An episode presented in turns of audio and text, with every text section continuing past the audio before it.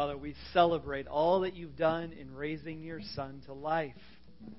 And we look forward to it too. We look forward to our resurrection on the day when the trumpet sounds and there's a cry of command and the dead in Christ will rise. And we'll be forever with you. That is a life changing day. It's a day of resurrection for us. Until then, help us be faithful. And as we look at your word today, help us be faithful to it. In Jesus' name, amen. You may be seated. Um, we have some special guests with us this morning. I didn't welcome them earlier, but we should have a crew from HoneyRock visiting today. Vanguard students, grad students, where are you at? Please raise your hand. There you are. All right. So welcome. Welcome. So you're invited after the service to. Um, we have some refreshments over in the wing over here, directly over here. Uh, some juice and donuts and, and things like that. And uh, so if you, would, if you want to make your way over there, we'll talk a little bit. And then after that, we have cross training, which is our sermon discussion time in here. So if you, need, if you want coffee, though, you're going to have to go downstairs and grab that and bring it up. And, and we'll make time that you can get down there and do that and come back up. Okay? So, um, welcome. We're glad you're here and uh, praying for you as you make a decision about where you want to attend uh, church in the Northwoods. So, um, all right. Let's do this. If you've been following the news at all in the last week, uh, you know Hurricane Matthew has been uh, devastating uh, islands in the Caribbean, one of which is Haiti and uh, just want to call your attention to the fact that uh, this world is not as it should be. And, and I want to show you some images. These are aerial photos uh, of the damage that Hurricane Matthew did. What we're understanding now is that the, the death toll in Haiti is almost at 900. Relief workers are struggling to get to the hardest hit areas. The government estimates that at least 350,000 people need some kind of assistance after this. 350,000 people. At least 28,000 homes have been damaged, according to Haitian officials. And as, as we look at this, I mean, this is just an aerial view. This is just looking down. If we were to zoom in, if you were to zoom in, if you were to be there, you would talk to people, faces, people with names, with families. I've seen pictures of children walking amongst the devastation. And what we can say is this world is not as it should be. There should be no hurricanes. There should be no earthquakes. I remember uh, years ago when Haiti suffered a devastating earthquake and, our youth group was sponsoring a child in Haiti. Her name was Ketsia. And we received communication from Compassion International, and they said, We don't know where she's at right now. And so we shared that with the teenagers, and we prayed. And we prayed week after week after week. And finally, we got word that they found her. She was okay. And then we celebrated that, that she, was, she was alive. But some aren't. Some aren't. And looking down from above tells us one thing, but seeing faces, knowing names, is a totally different thing. And we say this earth is not as it should be. How do we get here? What's happened? And we go back to Genesis and we would say, we would say, when Adam and Eve sinned, when our ancestors sinned, they introduced sin into the world, and the whole world has fallen. That the, that the ground itself was cursed when that happened. And so nothing's okay. Romans 8 says, Romans 8 says, the creation was subjected to futility. The word is futility. Futile. It, it, it, has been restrained. It's being held back. It, it's not as it was originally designed. Futility. And this is how we live. This is where we live. And so, on the one hand, we can say the heavens declare the glory of God. And, and you can see beautiful, wondrous things in different parts of the world. even our own country and say, what a gorgeous scene that is. You can have a mountaintop experience, and yet there are valleys, there are hard places that have been wrecked by hurricanes, earthquakes, natural disasters, tornadoes. When the tornado devastates your town, your house, your friends, your family, you know this is not as it should be, and that the creation was subjected to this word futility. Creation's under the curse. This is interesting, though. You know, Hollywood movie producers make millions of dollars filming apocalyptic movies. The end of the world, devastation. Maybe the movie was 2012, Armageddon. You name the movie, and they've made it. It could be Godzilla, you know, whatever it is.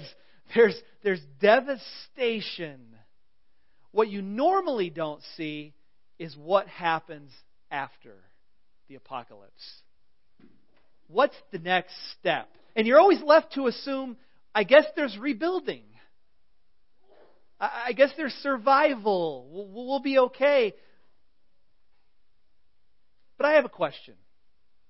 And my question is this when we know that the earth's going to be destroyed in the last day, there's going to be a judgment on the earth that's going to wipe things out.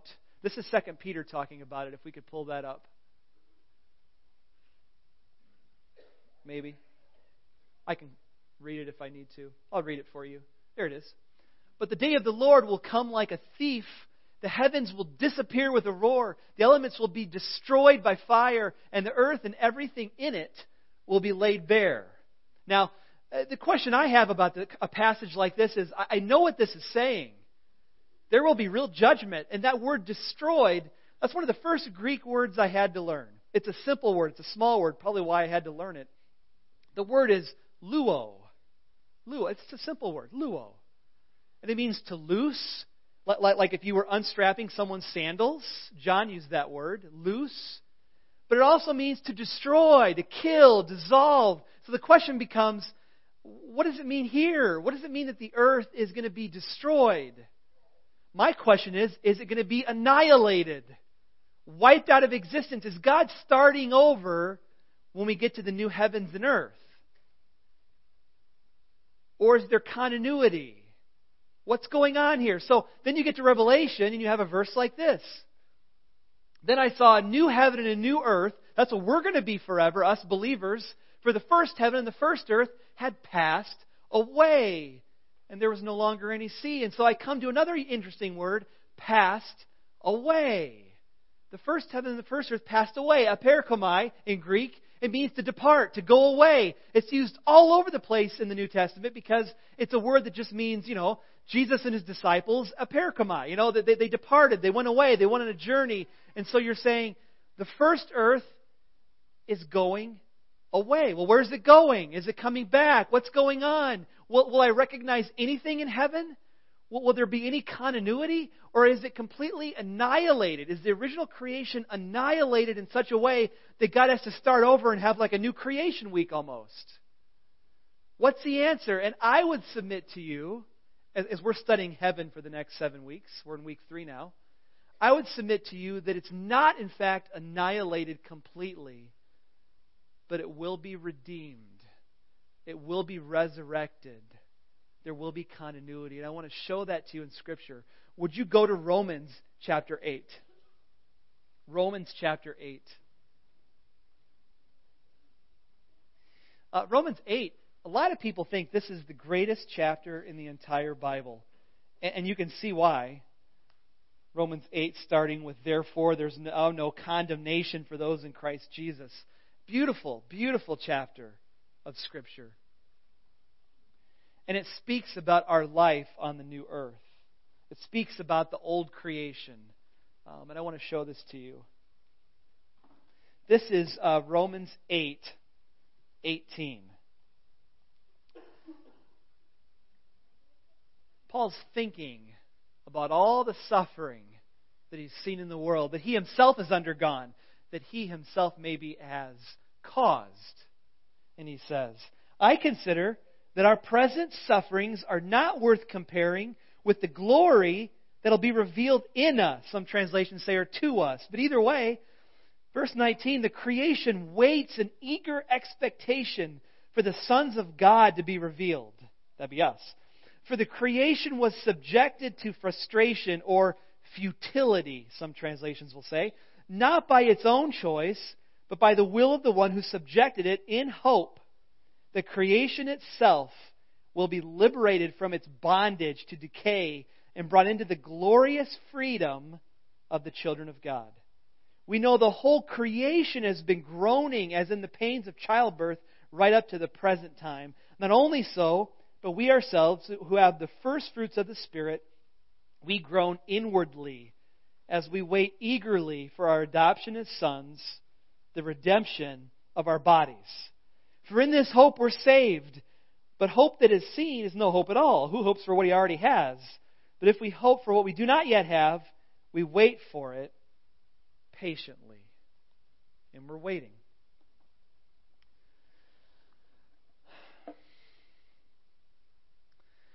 I would like to give to you this morning three reasons why I don't believe the earth will be completely annihilated, that it will actually be resurrection. It will, it will be redeemed, it will be freed from bondage.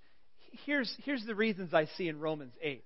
Number one, uh, it says there's hope for creation. There is hope. If you look at verse 20, look, look at how verse 20 reads. The creation was subjected to frustration. There's our word futility, uh, uselessness. You know, it, it, it's it's being held back, not by its own choice. So so right away here we got to recognize Paul's writing about creation and he's personifying it.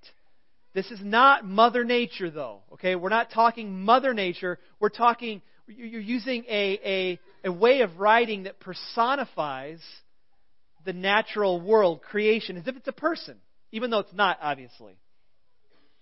So he says in verse 20, For the creation was subjected to frustration not by its own choice, but by the will of the one who subjected it. Now again, you got to say, well, who subjected it? And, and, Paul doesn't give a clear answer here. I think we're supposed to assume it was God, because God gave the curse. But, but certainly, Satan's involved because he tempted Adam and Eve, and Adam and Eve chose to sin. And every time we sin, we agree that we would have done the same thing. Every day that you sin, you're saying, Yeah, I would, I would have done that. I'm just like them. They're a lot like me.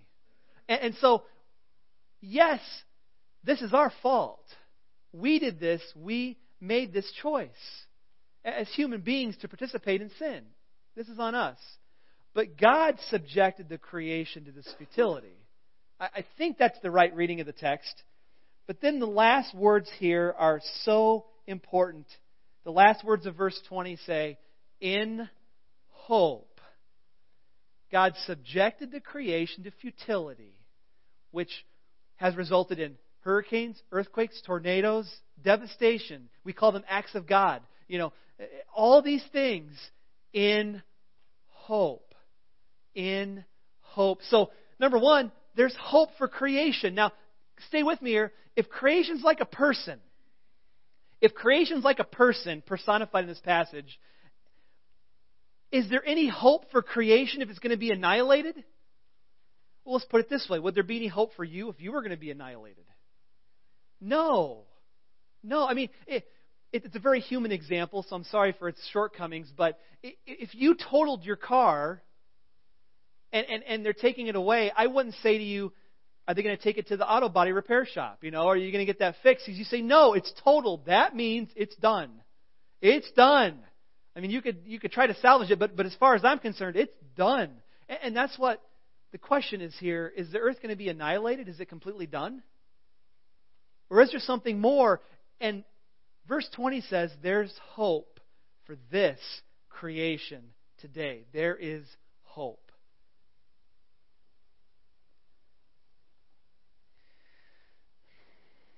Number two, uh, the redemption of creation is connected to our redemption. So look, look at verse 21 here. Uh, let's see, here it is. The hope is that the creation itself, the creation that you're standing on right now, will be liberated from its bondage to decay and brought into the glorious freedom of the children of God. So, see the connections here. Now, there's a word in the NIV that's not there. Uh, I'm sorry, the NIV has eliminated it, but, but it's actually there in Greek.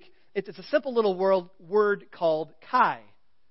Uh, this word is like, I don't know how many times it would occur in the Bible. It's all over the place. Every time you see the word and, you know, and or also, that's the word kai. Now, in verse 21, in the NIV, you don't see it, but, but it reads like this that the creation itself will also, also, kai, also be liberated from its bondage to decay. That's kind of an important word. I'm not going to fault the NIV translators. No translation is perfect. But also, the creation will also be liberated. Well, also means someone else is going to be liberated too, right? Well, yeah, look at the end of the verse. Verse 21. We're going to be liberated, right? We're, that's going to be brought into the glorious freedom of the children of God. Creation's liberation is connected to our liberation creation's resurrection is connected to our resurrection. In fact, if you look at verse uh, 19, look at this. The creation waits in, waits in eager expectation for the sons of God to be revealed. That's you and me. One day, I mean, you, you've said you're a Christian for I don't know how many years, but one day God's going to say, you're in. You've been saying you're in. You're part of this church or you're a member. That's great. But one day God's going to say it He's going to say, You're in. You're in my book of life. And it, it's going to be the revealing, the revealing of who the sons of God are. Who's really part of the family? Are you really in? Do you have faith in Jesus Christ? And yes, there are fakers. There are fakers. There are people that think they're going to get into heaven because they've done good works. It doesn't work like that. You know, there's fakers, but but here's the point. One day the family of God will be revealed, and creation in verse 19 is we, waiting with expectation. I, I think it's kind of like it's like the Christmas Day sort of thing. It, it, it, it's anxiety. It's I can't wait. Come on, let's get to this part. You know, for forget. Uh, let's let's do this. I don't want any more breakfast. I want to open presents. You know, uh, it, it's that. It's excitement. It's on tiptoes. It's looking in the window. I can't wait. When do we get to find out? About who the believers are. Because when they get resurrected, creation also gets resurrected. It gets redeemed. That's what's going on here. So the Kai is kind of important uh, here. And uh, verse 21, I, I'm just saying, I'm just saying this. Romans 8, Paul makes a direct connection between our resurrected bodies and the creation. Maybe I'll show you verse 20, 3 as well. That might be helpful to you. We'll try to make the point stronger even. Um, verse 23. Um, Not only so, but we ourselves who have the first fruits of the Spirit groan inwardly. So creation groans, but we're groaning too. Uh, we're waiting eagerly for our adoption as sons, the redemption of our bodies. We're waiting. Creation's waiting on us, and we're waiting too. One day, you're going to die. And on the day Jesus returns, the dead in Christ will rise first. You're going to get a new resurrected body. And what God's going to do is He's going to take the remains of the old and, and, and remake it. And it doesn't matter whether your remains are in the ground or if it was cremation and the ashes were scattered, God's going to take it and remake it. He's going to resurrect it. It's not a body made from scratch. It's a body made out of the remains of the old. The dead in Christ will rise. Think about this. If you question this, just think about this. When Jesus was on the cross, he said to the thief next to him, Today you'll be with me in paradise. You'll be in heaven with me today. So Jesus went to heaven on Good Friday. He went to heaven with the thief. But when he rose, when he was resurrected, he didn't come down out of heaven, he came out of the tomb.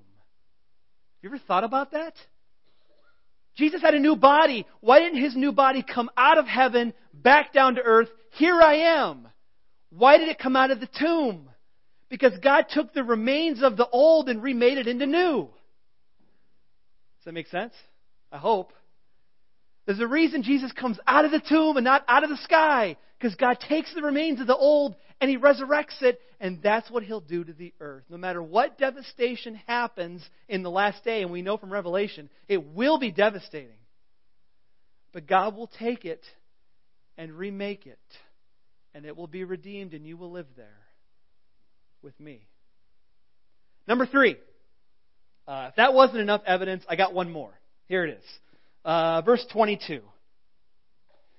We know the whole creation has been groaning. Here's personification once again. Groaning as in the pains of childbirth right up to the present time. Why talk about childbirth? Because creation, in a figurative sense, is going to give birth to something new and beautiful and wonderful. New life. No futility. It's going to give birth to a child. Again, we're being figurative here, but the creation's not done. It's just in labor. And when you look at the news and you see and you see what's going on in our world, mark it down. This is just childbirth. The baby's coming. The baby is the new heavens and earth where we're going to live with Christ forever. My conclusion then is this we will live forever with God on a new and redeemed earth. God's not done with you. He's going to resurrect your body from the ashes. And God's not done with this earth. He's going to resurrect it from the ashes and remake it into something beautiful and new and perfect and wonderful. Yes, I am saying there's if there's continuity between your old body and your new body, there will be continuity between the old earth and the new earth. I, I'm sure there's going to be some things that are brand new that we're going to be like, whoa, what is that? But there's going to be things that are like, oh, that's pretty cool. Uh, that, that, that's just that that's that's what I saw in the old earth, but this is like totally freed up. This is totally new, and it's amazing. You're going to recognize the place that you go on the new earth. Even though it'll be a place of wonders and there will be new things to see, there'll be continuity. It's not annihilated. With that in mind, could I offer three brief applications to this idea that we're going to live on the new earth with Christ forever? Three applications, something to chew on. Number one, uh, we ought to recognize that suffering has a universal impact on creation. Suffering, futility, has a universal impact on creation. This is yet another reason why the health and wealth gospel is completely false. Don't tell people it's God's intention for everyone to be healthy and wealthy in this life because the ground itself works against that. If they don't believe that, you can take them to Genesis and say, the ground was cursed.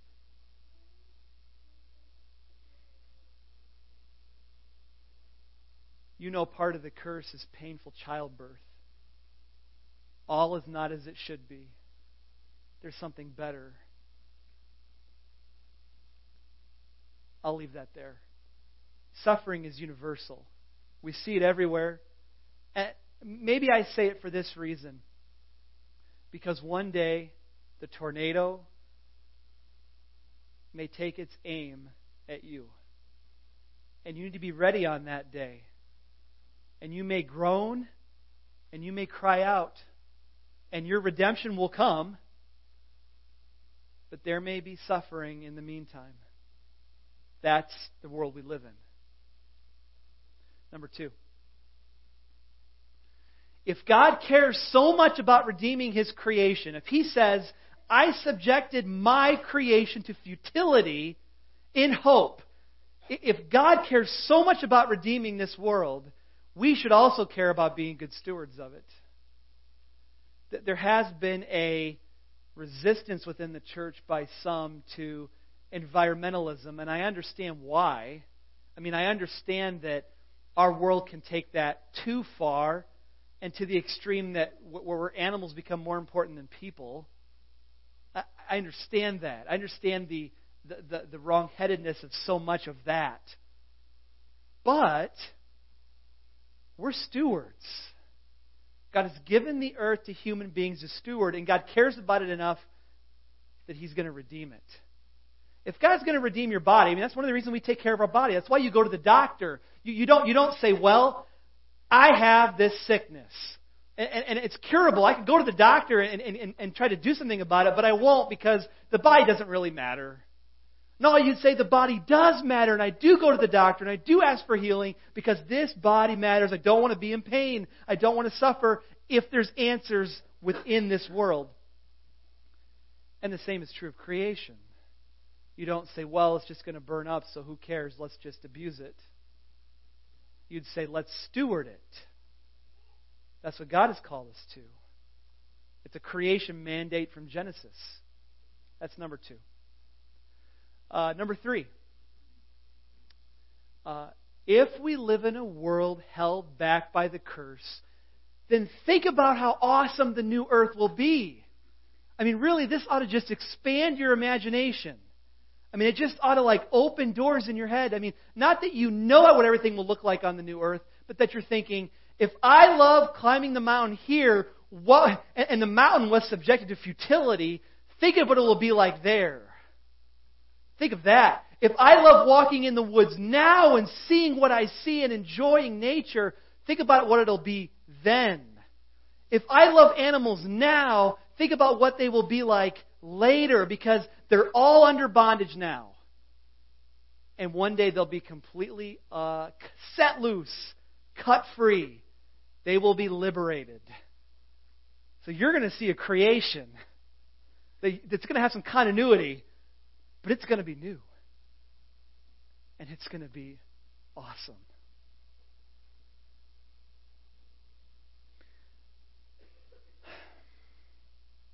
If you want to be there, as you've done your 50 Days of Heaven reading, the, the default destination for every person in this world is not the new earth, it's actually hell. We sinned. We've talked about that today. Every day you agree yeah, I deserve the judgment coming my way because I have fallen short of God's standards, God's commands, God's perfection. I've fallen short. Can I ask you to bow your heads and close your eyes now? If you'd like to respond and say, I'm sorry for my sins, today is the day I need to receive Jesus' forgiveness. I believe He died on the cross for me and He rose from the dead for me if you need to respond today because you want to be in that place, you want to be on the new heavens and earth, you want to be with Jesus forever, you want to have your slate wiped clean of all of your sins. If you'd like to respond today, would you just look up at me at this time? If you need to respond, I see you. Uh, others, you'd like to respond today?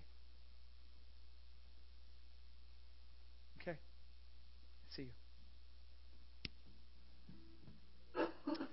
I'm going to pray and maybe give you some words that you could pray something like this in your own heart right now. Lord Jesus, I just I want to be in the new heavens and the new earth with you. I want to make that my home. But I know the thing stopping me is my sin my imperfections, my mistakes, the times I've violated your commands. I do it every day. And I just want to say that I'm sorry. And I want to ask you to forgive me based on Jesus dying on the cross to pay the price for me. And I believe he rose from the dead. And so now I believe that I will too. Thank you. Thank you for saving me. And now help me follow you all the rest of my life. In Jesus' name, amen. Will you stand and sing? Moon and